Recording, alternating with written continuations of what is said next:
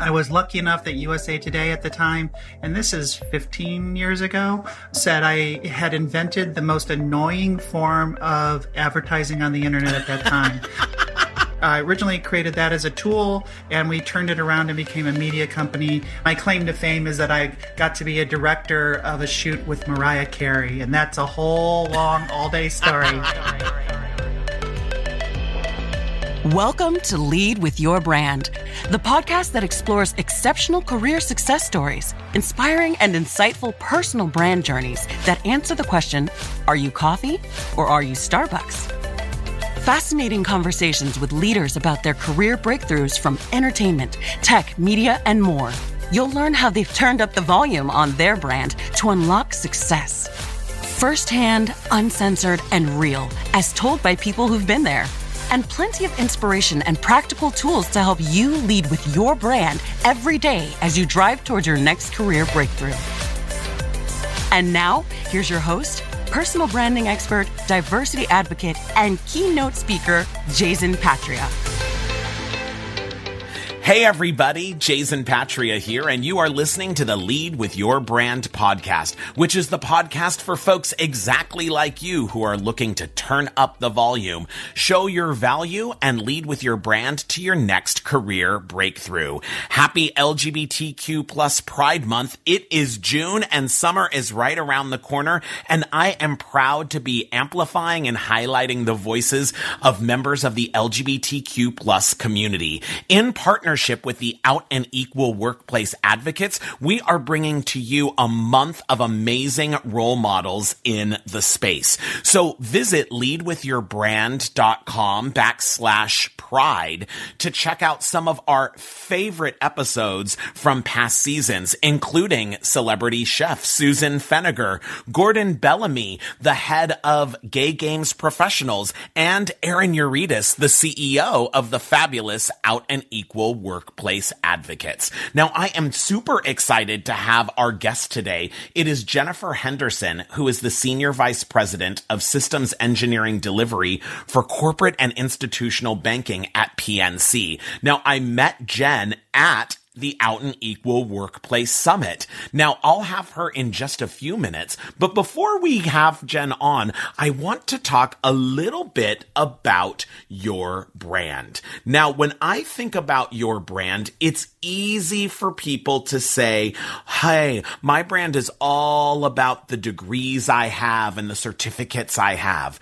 But here's the thing, where you went to school doesn't really matter once you're in the workplace. Now, don't get me wrong, because I know some of you are saying, I spent a lot of money for that degree, or I spent a lot of money for that, those certificate programs and all of those things that are required to apply for a job. But remember, those are just eligibility requirements. And now for those of you that are earlier in your career, you're certainly using the name of your school or that certificate program as a co-branded place because you don't have a lot of experience.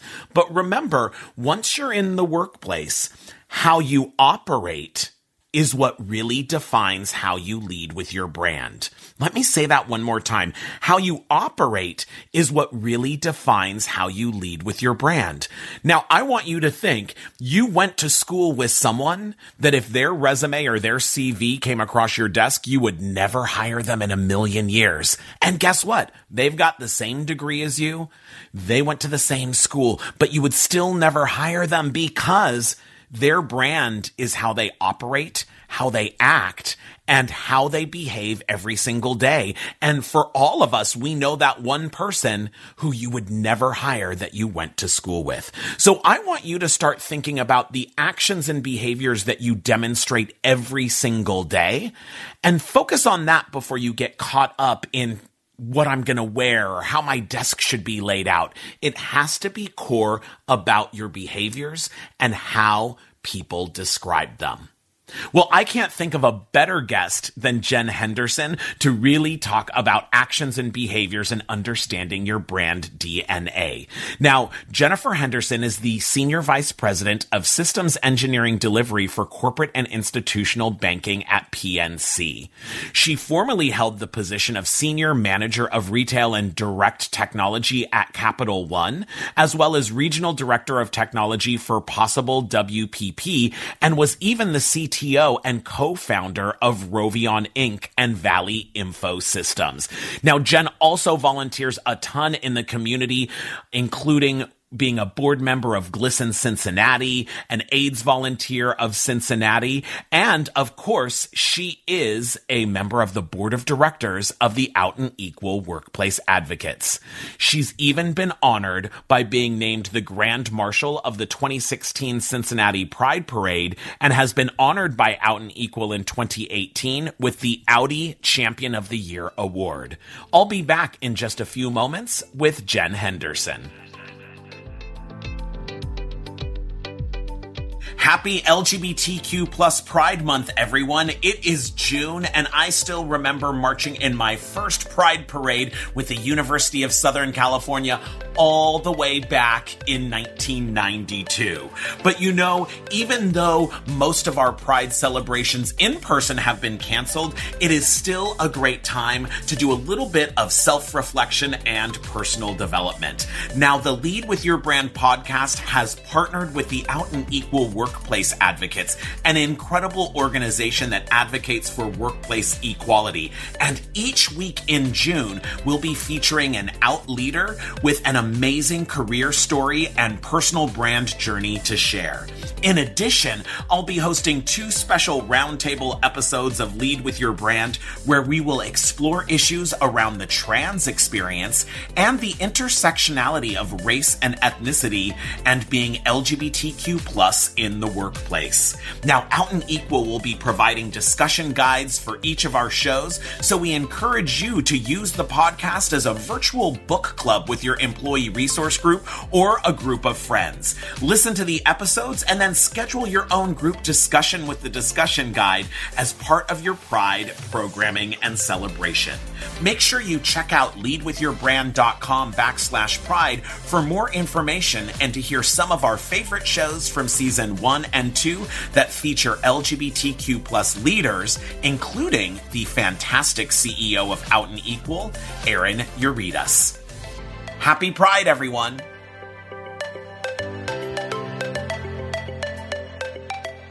And we are back. I am super excited about today's guest. It is Jennifer Henderson, who's the Senior Vice President of Systems Engineering Delivery for Corporate and Institutional Banking at P N C. Jen, how are you? Oh, I'm doing so well. It's so good to be here. I'm so thrilled to have you on, especially for L G B T Q plus Pride Month.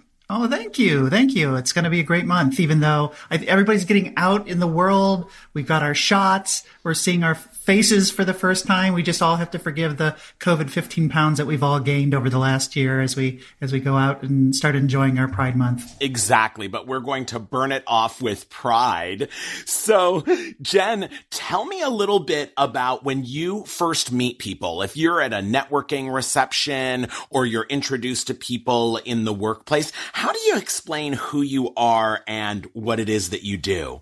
It's interesting. I'm I'm a person who is very comfortable doing a presentation in front of five thousand people. I, I, I eat that up. I love it. I like being on stage. I like communicating with large groups of people and getting that feedback. And so COVID's been really rough on me because I've only been doing it through Zoom, and I and I can't get that feedback from a Zoom call like I can when I'm in a room with a bunch of people. I hear you. It's funny because then people go, "Oh, you're so extroverted and gregarious, and you you know you can you can hold a room."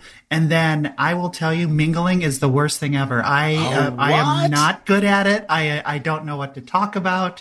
I I always appreciate when somebody pulls me into a conversation because I'm not quite sure how to start one. And so, yeah, but uh, when I describe what I do, I'm a technologist with more than thirty-five years of, of experience. I've had a couple of startups of my own. I uh, truly believe in doing agile in a lot of different ways, not just in software development. And then a big part of that is also then the D and I work that I do in order to try to bring women and other minorities into computer science and, and different STEM fields. My job at P N C currently is supporting one of the largest revenue generating parts of our bank and trying to modernize their platforms at the same time as supporting the day-to-day operations. But at the same time, I'm also volunteering everywhere. So, you know, I, I do podcasts like this. I, I speak at different, um, you know, for Women's Month, I actually spoke three times to wow. different companies out there. People just call me up. Apparently they like what I have to talk about. and, uh, you know, and then, like you said, I am on the board of directors, or maybe you didn't. I, I said I'm on the board of directors of Out and Equal. So trying to do a lot of work for that amazing organization. Absolutely. And that's actually where we met multiple times at the exactly. Out and Equal Workplace Summit. So excited for that to return in the fall as well. So, Jen, one of the reasons I wanted to talk to you is that you've got this, you know, thirty-five years in the technology space. So when you think back through your career, what have been some of the biggest career breakthrough moments for you that you really felt like you were moving ahead or found yourself in a, in a key place in your career? So my company that I founded, my second company, Rovion, was in the marketing space. And so then I started um, working with a lot of creative people, a lot of uh, entertainers, actually, and sports stars, which was really fun, really talking about what is the messaging and how can the tools that I created help that messaging, you know, come out. I was lucky enough that U S A Today at the time, and this is fifteen years ago, said I had invented the most annoying form of advertising on the internet at that time. So I, that, and what, that's what, what was this, what did they, what was so annoying? What was it? So, so what it is, is I created the software that allowed you to do essentially like, you know, a weatherman walking in front of a green screen. Yeah. But do that in front of a website. So it, uh, we, we, we could film people in front of green screens and it looks like they were walking around on top of the website itself. And one of the things about the psychology of it is that we have this little thing in the side of our head that identifies faces. And in fact, it's one of the first things that are activated when you're born. So it's, mm-hmm. it's, it's part of being a human being is being able to identify faces. When somebody walks out on your screen and starts talking about their website, it's really, really hard to ignore them. And so, uh, we started using that. I originally created that as a tool and we turned it around and became a media company, partnered with great corporations like the N B A. We actually got a really good contract with several of the Hollywood studios. NASCAR was fun, just all kinds of, and I got to meet all these great people because they were using them for their ad campaigns. And yeah. I mean, my claim to fame is that I got to be a director of a shoot with Mariah Carey. And that's a whole long all day story. Well, all I'm going to hear of, that one later. All kinds of dirt. Yeah. We'll, we'll, we'll share it later over some tea. And then moving on after I, I went ahead and left and we sold off that company, I started going into consulting at that point. And for me, what was really interesting for that is that learning all these different industries, whether it's manufacturing or finance or healthcare, going in there and seeing a lot of the exact same problems that were happening in one industry that were happening in another that could be solved by technology that maybe they hadn't even considered. So that was eye-opening for me. And then I got back into an agency. I became the head of technology for a, for a digital agency. And that was wor- working with world, world-class brands. So P and G and Smuckers and, you know, ConAgra and Microsoft and really doing some extremely creative things with those guys. And what was interesting there was working with people whose whole job was being creative, yeah. you know, and then, and watching them pitch and, and, and that there was actually a methodology behind it. It's just not being clever. There's actually ways, you know, methods to their madness. I really enjoyed that. And then I moved on to finance. Um, and that's where I am now. And in finance, it's a highly regulated industry. You've got to have a lot more rules there, but it's allowed me to take my learnings over this thirty-five years of, of doing technology and leading people in technology and bringing it to an industry that, quite frankly, affects everybody's lives. Everybody has a checking account, or if they don't, they should. um, there, you know, or savings account or a mortgage, or, you know, my group just did the P P P loans for COVID mm. over this last summer. I mean, we affected millions and millions of people being able to keep their jobs and small businesses being able to stay open. That means a lot to me personally. And I, and that I loved it. Yes. And thank you for doing that. I know uh, that that has been keeping people afloat. So, Jen, I know you are also so passionate, and you talked about it right at the get-go around the volunteer work that you do. So mm-hmm. tell me a little bit about that, and how does that sort of supplement and complement the work that you do for a living? Sure, sure. I do three different types of gatherings and groups. Um, L G B T Q oriented, um, being an open bisexual trans woman, it's really important for me to support my community and, and, and represent what we can be. So that's, that's very important to me. Also, women in technology. There are not enough women in technology. The numbers are actually getting smaller, not larger, over Really? the last, oh, over the last decade or two. There's a real issue there. And so I'm starting to talk about some alternative methodology for bringing women into technology and trying to support that at the corporate level. And then finally, um, uh, uh, you know, just technology in general. And so, you know, what are the best, best methods? Because when I look at somebody at my level, I have to be good at three separate things. I have to be good at, um, at the technology itself. I need to know it in depth so that I can make the proper recommendations to my business partners and be able to describe it easily to them.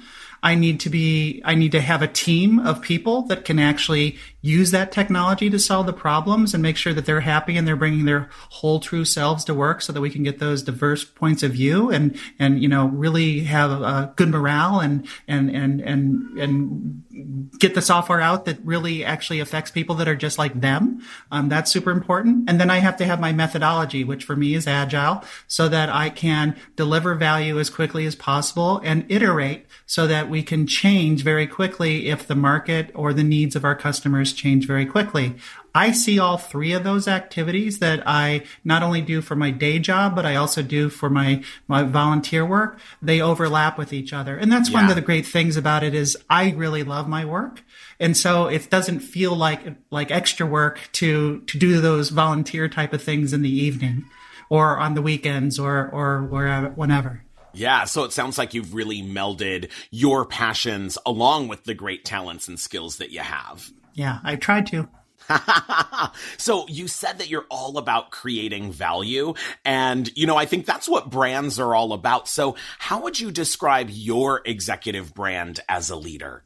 Well, it's interesting because back when I had Rovion, back when I started my company, we actually brought in a branding and marketing company. Ooh. And they taught us a whole bunch. We did a whole full day session with them where they taught us a whole lot of things, which I appreciated. And one of the things that they w- talked about is what was called brand D N A.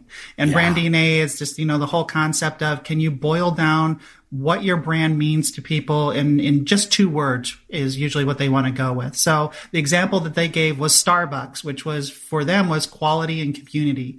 Wherever you went in the world, you got a quality product. You knew exactly what you're going to get. And community. We wanted people to come to Starbucks to communicate with each other, to have, you know, to socialize with each other. And so mm. those were their core brands.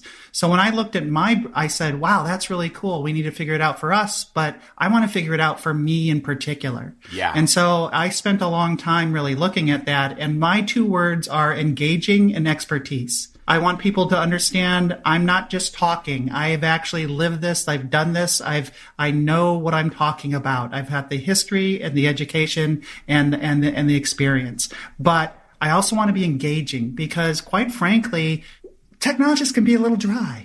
We can uh, be a little boring sometimes.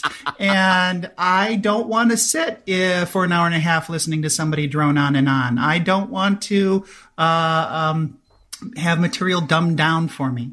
I want to make sure that I'm entertained, and therefore I want to give that to the people that I'm engaging with as well. I want to make sure that they understand that when I'm speaking, I'm going to make it fun, but I'm going to make it educational, and we're going to we're going to get some really neat things out of out of the time that we're spending with each other. And I do have to say, you know, going back to my speaking in front of large groups, my father was a preacher. And oh, so wow. I would see him every Sunday Every well, every Saturday practicing, and then every Sunday actually doing it. And he was a very humble man who was a completely different person when he was on stage. I almost oh, wow, didn't recognize really? him, but he caught the audience's attention. He mm. could, te- and it, there was always a teaching moment with what he was speaking about. And so that really impressed upon me at a young age, that that power of telling a story and telling it in an engaging way. And so you said your dad seemed like a different person on stage. Is Jen a different person on stage? Uh, a little bit, a little bit. So, Jen, I love that you really defined your brand D N A as expertise and engaging, right? Because I know so many technologists actually struggle with that piece, right? Is mm-hmm. that they're really great at what they do, not necessarily great at engaging other people and even being able to understand what that work is. So you talked a little bit about being on stage. What is it that you do to show up intentionally every day at work that is engaging and expertise hand sure. in hand? Well, and this, I, I gotta admit, I stole this from somebody. So you, you learn, you learn things Beg, from a lot of different people. Beg, borrow, and steal is exactly, okay for your exactly. brand. I, in fact, I often say that my greatest skill is deciding exactly what to steal from other people, um, and then regurgitating it. But I had a really good friend of mine when I was working for that marketing agency. We would be in these large meetings. I'd be talking about something. Obviously, I'd be passionate about it because that's, I, I tend to be a bit passionate about these things. And you know, I knew that he was on my side, but he wouldn't say anything. Okay, so we'd have an hour-long meeting, and he wouldn't say anything, and I'm struggling because I'm like, I need support on this, but he's not saying anything. We get all the way to the end, and with like five minutes left in the meeting, he finally chimes up and says, blah, blah, blah, blah, blah, to support me, and, and off he goes. And so finally, I took him to lunch, and I was like, hey, dude, I need your help here. I need, I'm, I'm like, I'm like, peddling the entire time, trying to keep these ideas afloat, trying to convince people, and you're just sitting there quiet. What's going on? And he goes, well, here's the deal.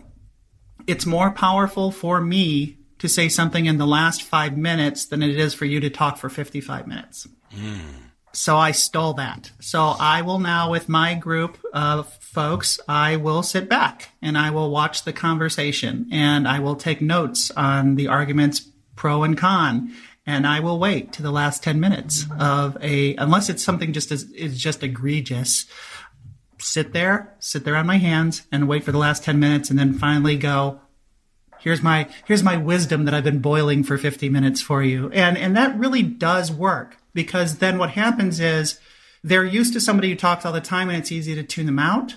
Mm-hmm. If somebody is talking sparingly, it means they have something really important to say. Mm. Um, and it's similar to the advice that I give my children around swearing. Um, I, I just like, let, let me put it this way. Swearing for me is a weak mind trying to, trying to express itself forcefully. And if you swear all the time, I won't know when you're actually upset and really mad. Mm. So use it sparingly. And I, I believe that you should use your voice in what you do when it, it can be at its most powerful. Wow. I love that. So that's kind of a great example of of sort of evolving some of your brand or evolving some of the ways that you show up over over time. Talk to me a little bit about how coming out in the workplace and transitioning in the workplace has impacted your brand. So I've talked about this before because there's a, it's interesting being a trans person, especially somebody who transitioned later, you kind of seen, you know, both sides of the gender dynamic. And I, and I'd like, and I'd love to be very, not politically correct, but I'd like to be able to say, you know, it, it's really not that different. You know, it, you know, we, we, we, tra- it's all stereotypes and the stereotypes aren't true.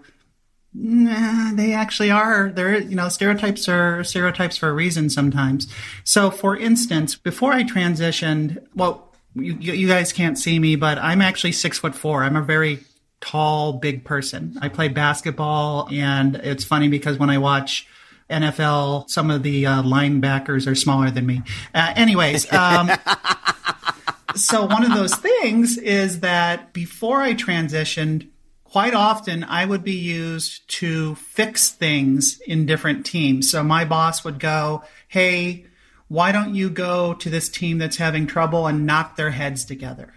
you know, straighten them up, scare them straight, I guess, or something like that. Mm-hmm. And it's because I was authoritative, but at the same time, I was also physically intimidating just yeah. in my size, and, and I was a leader. And then what happened was after I transitioned, I got more often than not, hey, can you go to this team or this individual? They're having a really tough time. Can you sit down and have a nice talk with them?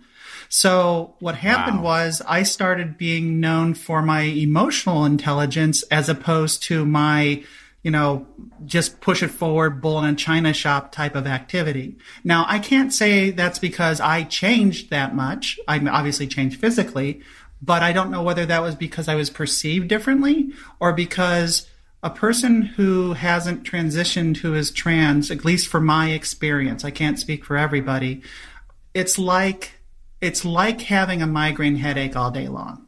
It's very tough to be nice to people, to think about other people's feelings when you're constantly hurting in some way. Mm. And so I think, or at least it's my supposition, that by removing that pain from my life, I was able to be much more open and honest and empathetic to the people that I work with. So I'm kind of known for, like, you know, in the teams, for instance, we'll be talking about schedules and budgets and all that kind of stuff. And I'll be like, how do we make a healthy work-life balance for our folks? You know, how do I make sure that people are, are excited and happy to come to work? I'm not often doing a lot of work around this is this particular piece of technology we should be using, or this is the the the techniques we should do to de-risk and all that kind of stuff. That's sort of like table stakes for me. Yeah. The emotional part of it is I think I can do well with a really healthy crew who are both mentally and physically empowered by being, you know, with us, as opposed to, oh, we just need to buy another software package and everything will be solved. And so for me, that transition really affected um, how I'm allowed to interact with other people. The other thing is then I also started looking at, you know, I always was aware of of uh, D and I and, and looking at the mix of my teams and the uh, the different types of uh, backgrounds that people come from that I'm I'm trying to employ and support. And I'm now able to be more vocal about that because it doesn't seem like now I'm trying, I, I don't have a, I actually have stakes in the game. I, before it was like, yeah. oh, that's a good platitude as a leader, you know? And so great. Thank you. You talked the, the talking point. Congratulations. Where now it's like, no, this is personal to me. I really need to make sure that we're doing things that allow people who have had similar experiences to myself to flourish here. What a great way to talk about why being out in the workplace is so important, right? It's like, how do you lift all of that weight and all of that sadness, right? Or all of that hurt that you were talking about that then enables you to just connect in a whole different way. So, Jen, tell me a little bit about growing up. Did you always want to be in tech? Originally, I wanted to be an astronaut, but then I Ooh. found out you couldn't be an astronaut unless you were under six foot tall. So that that went really? away really quickly. What? Yes, I didn't they don't even make, know that. They don't make the suits big enough. They just, you know, uh, you know, it just it, it is what it is. So I wanted to be an astronaut, but I was always fascinated with science. I actually went to school for physics. I didn't go for computer science. I thought I knew all about computers by the time I was eighteen, so I didn't need to know anymore. You know, hubris of the teenager. But I was very lucky in In that when I was eight years old, there was a, a family that lived across the street from us, and the dad worked for NASA. And so he had bought a home computer, and, and it was one of the first computers that I was allowed to play on. They, they, I asked if I could do some programming on it, tr- learn about it. Um, I got a book from the library that had all these games written in BASIC. And, and so I would spend, I probably spent more hours on that computer than his son did, because I just, I just fell in love with it. And so my mom bought me my first computer that Christmas after I started doing that. And so I've been doing it a very long time.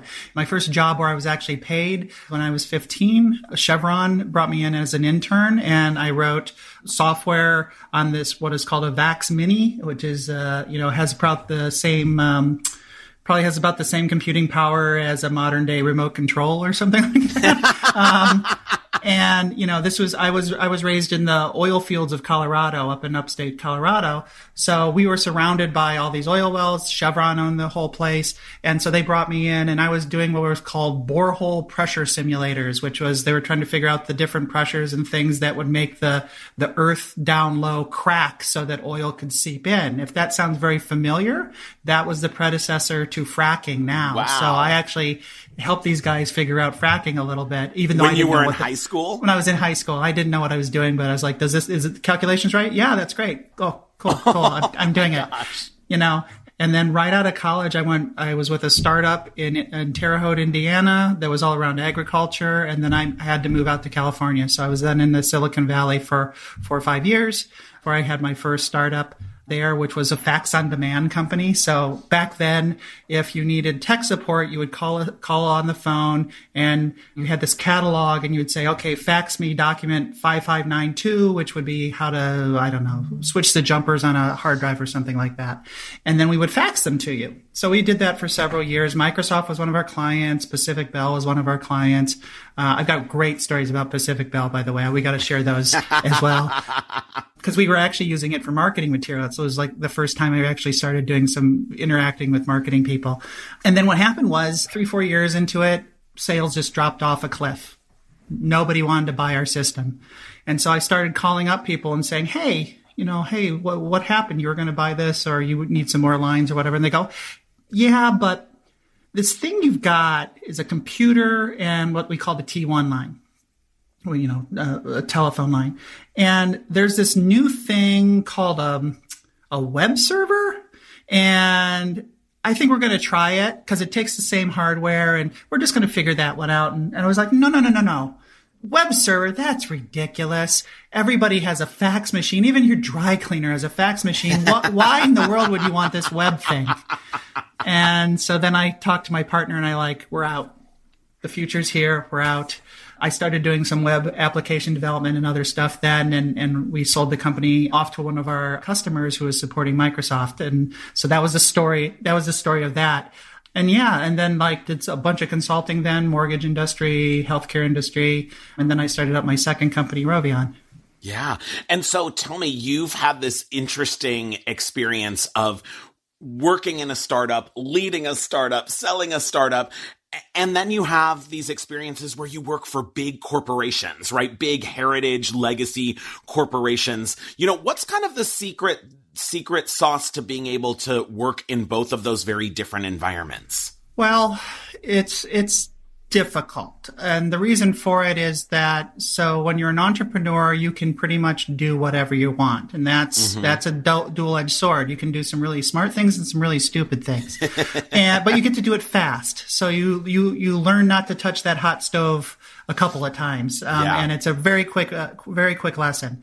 Whereas working for a large company, they're very slow. Even the most advanced companies, like I worked for Capital One, very, very advanced company, but still, still would take six months or so to get a product out, which is unbelievably fast in the financial industry. Yeah. Whereas if I was with a startup, I could probably go from idea to prototype to getting it on the market in less than sixty days.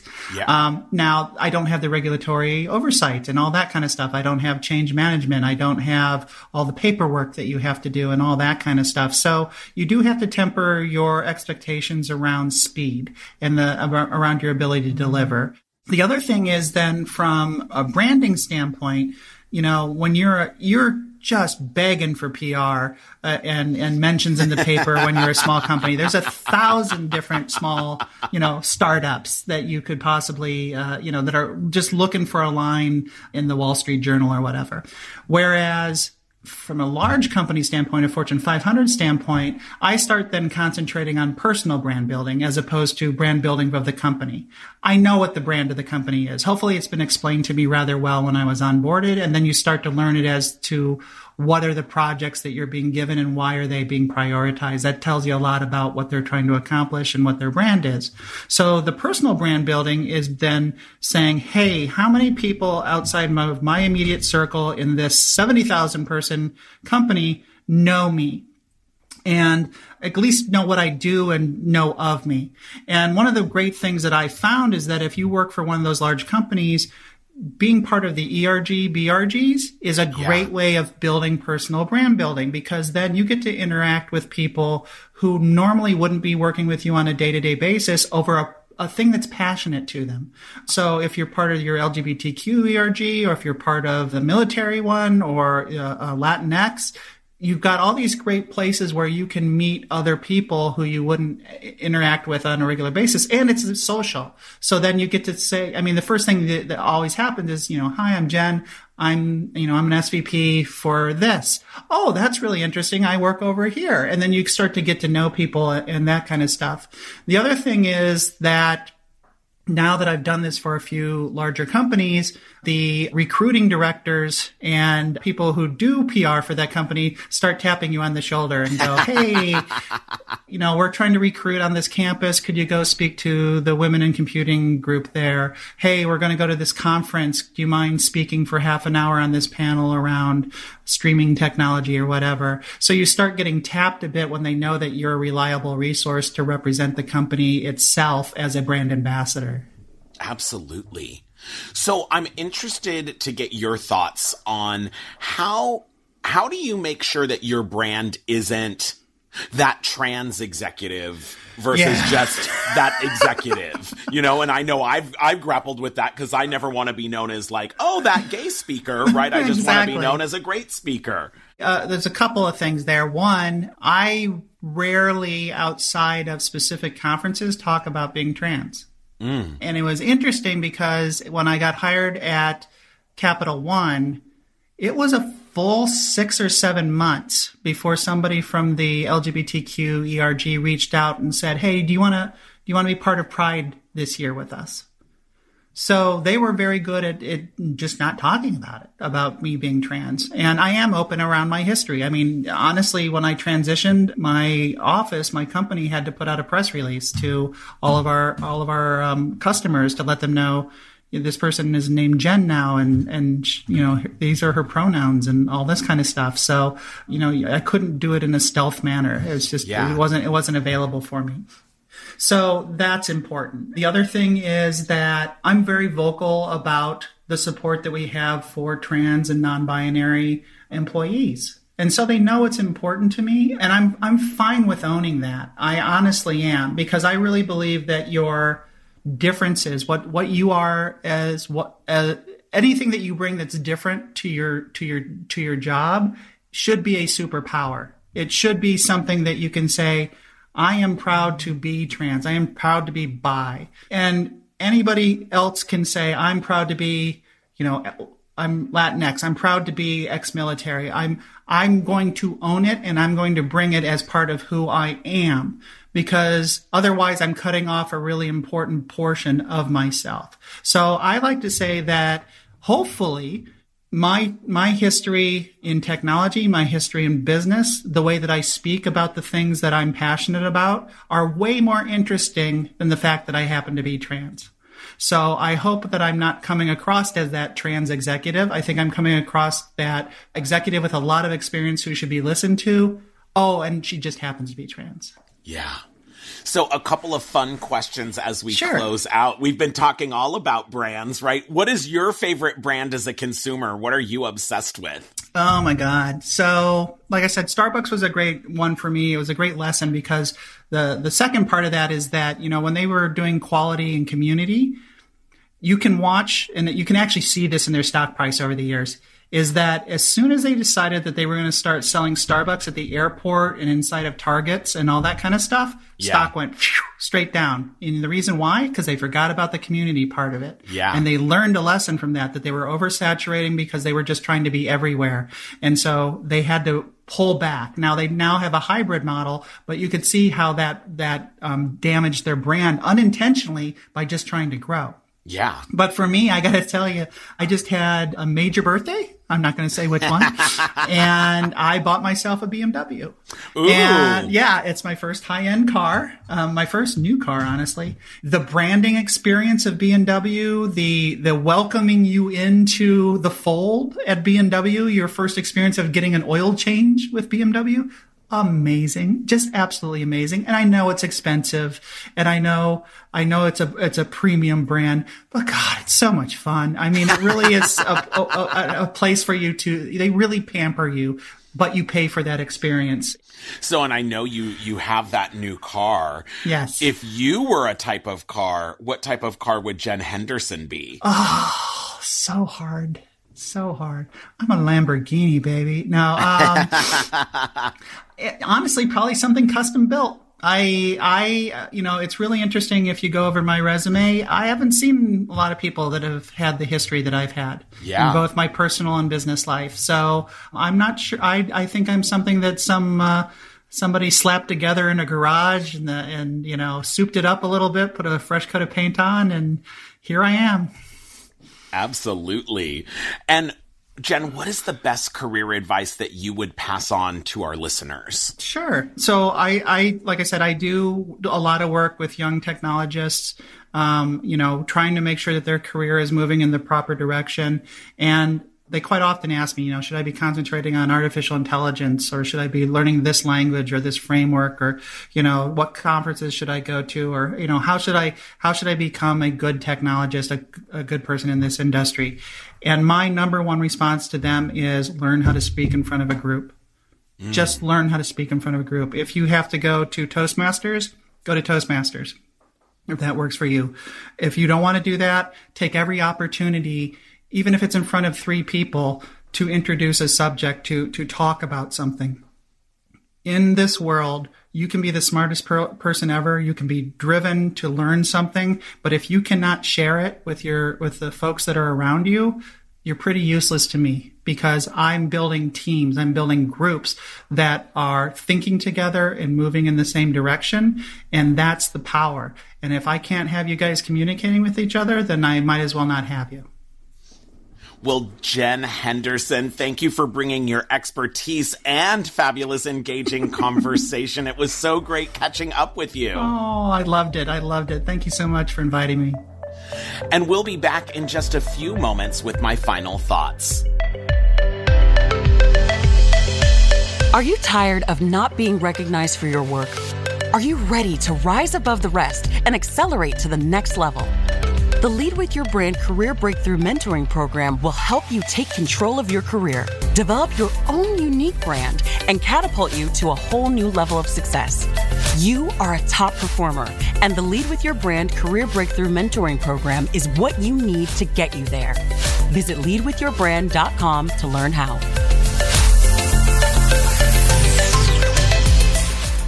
Wow, I just loved our conversation with Jennifer Henderson. She had so many amazing tips and tricks that I know I am beg, borrowing, and stealing from her. But you know what really, really stood out for me?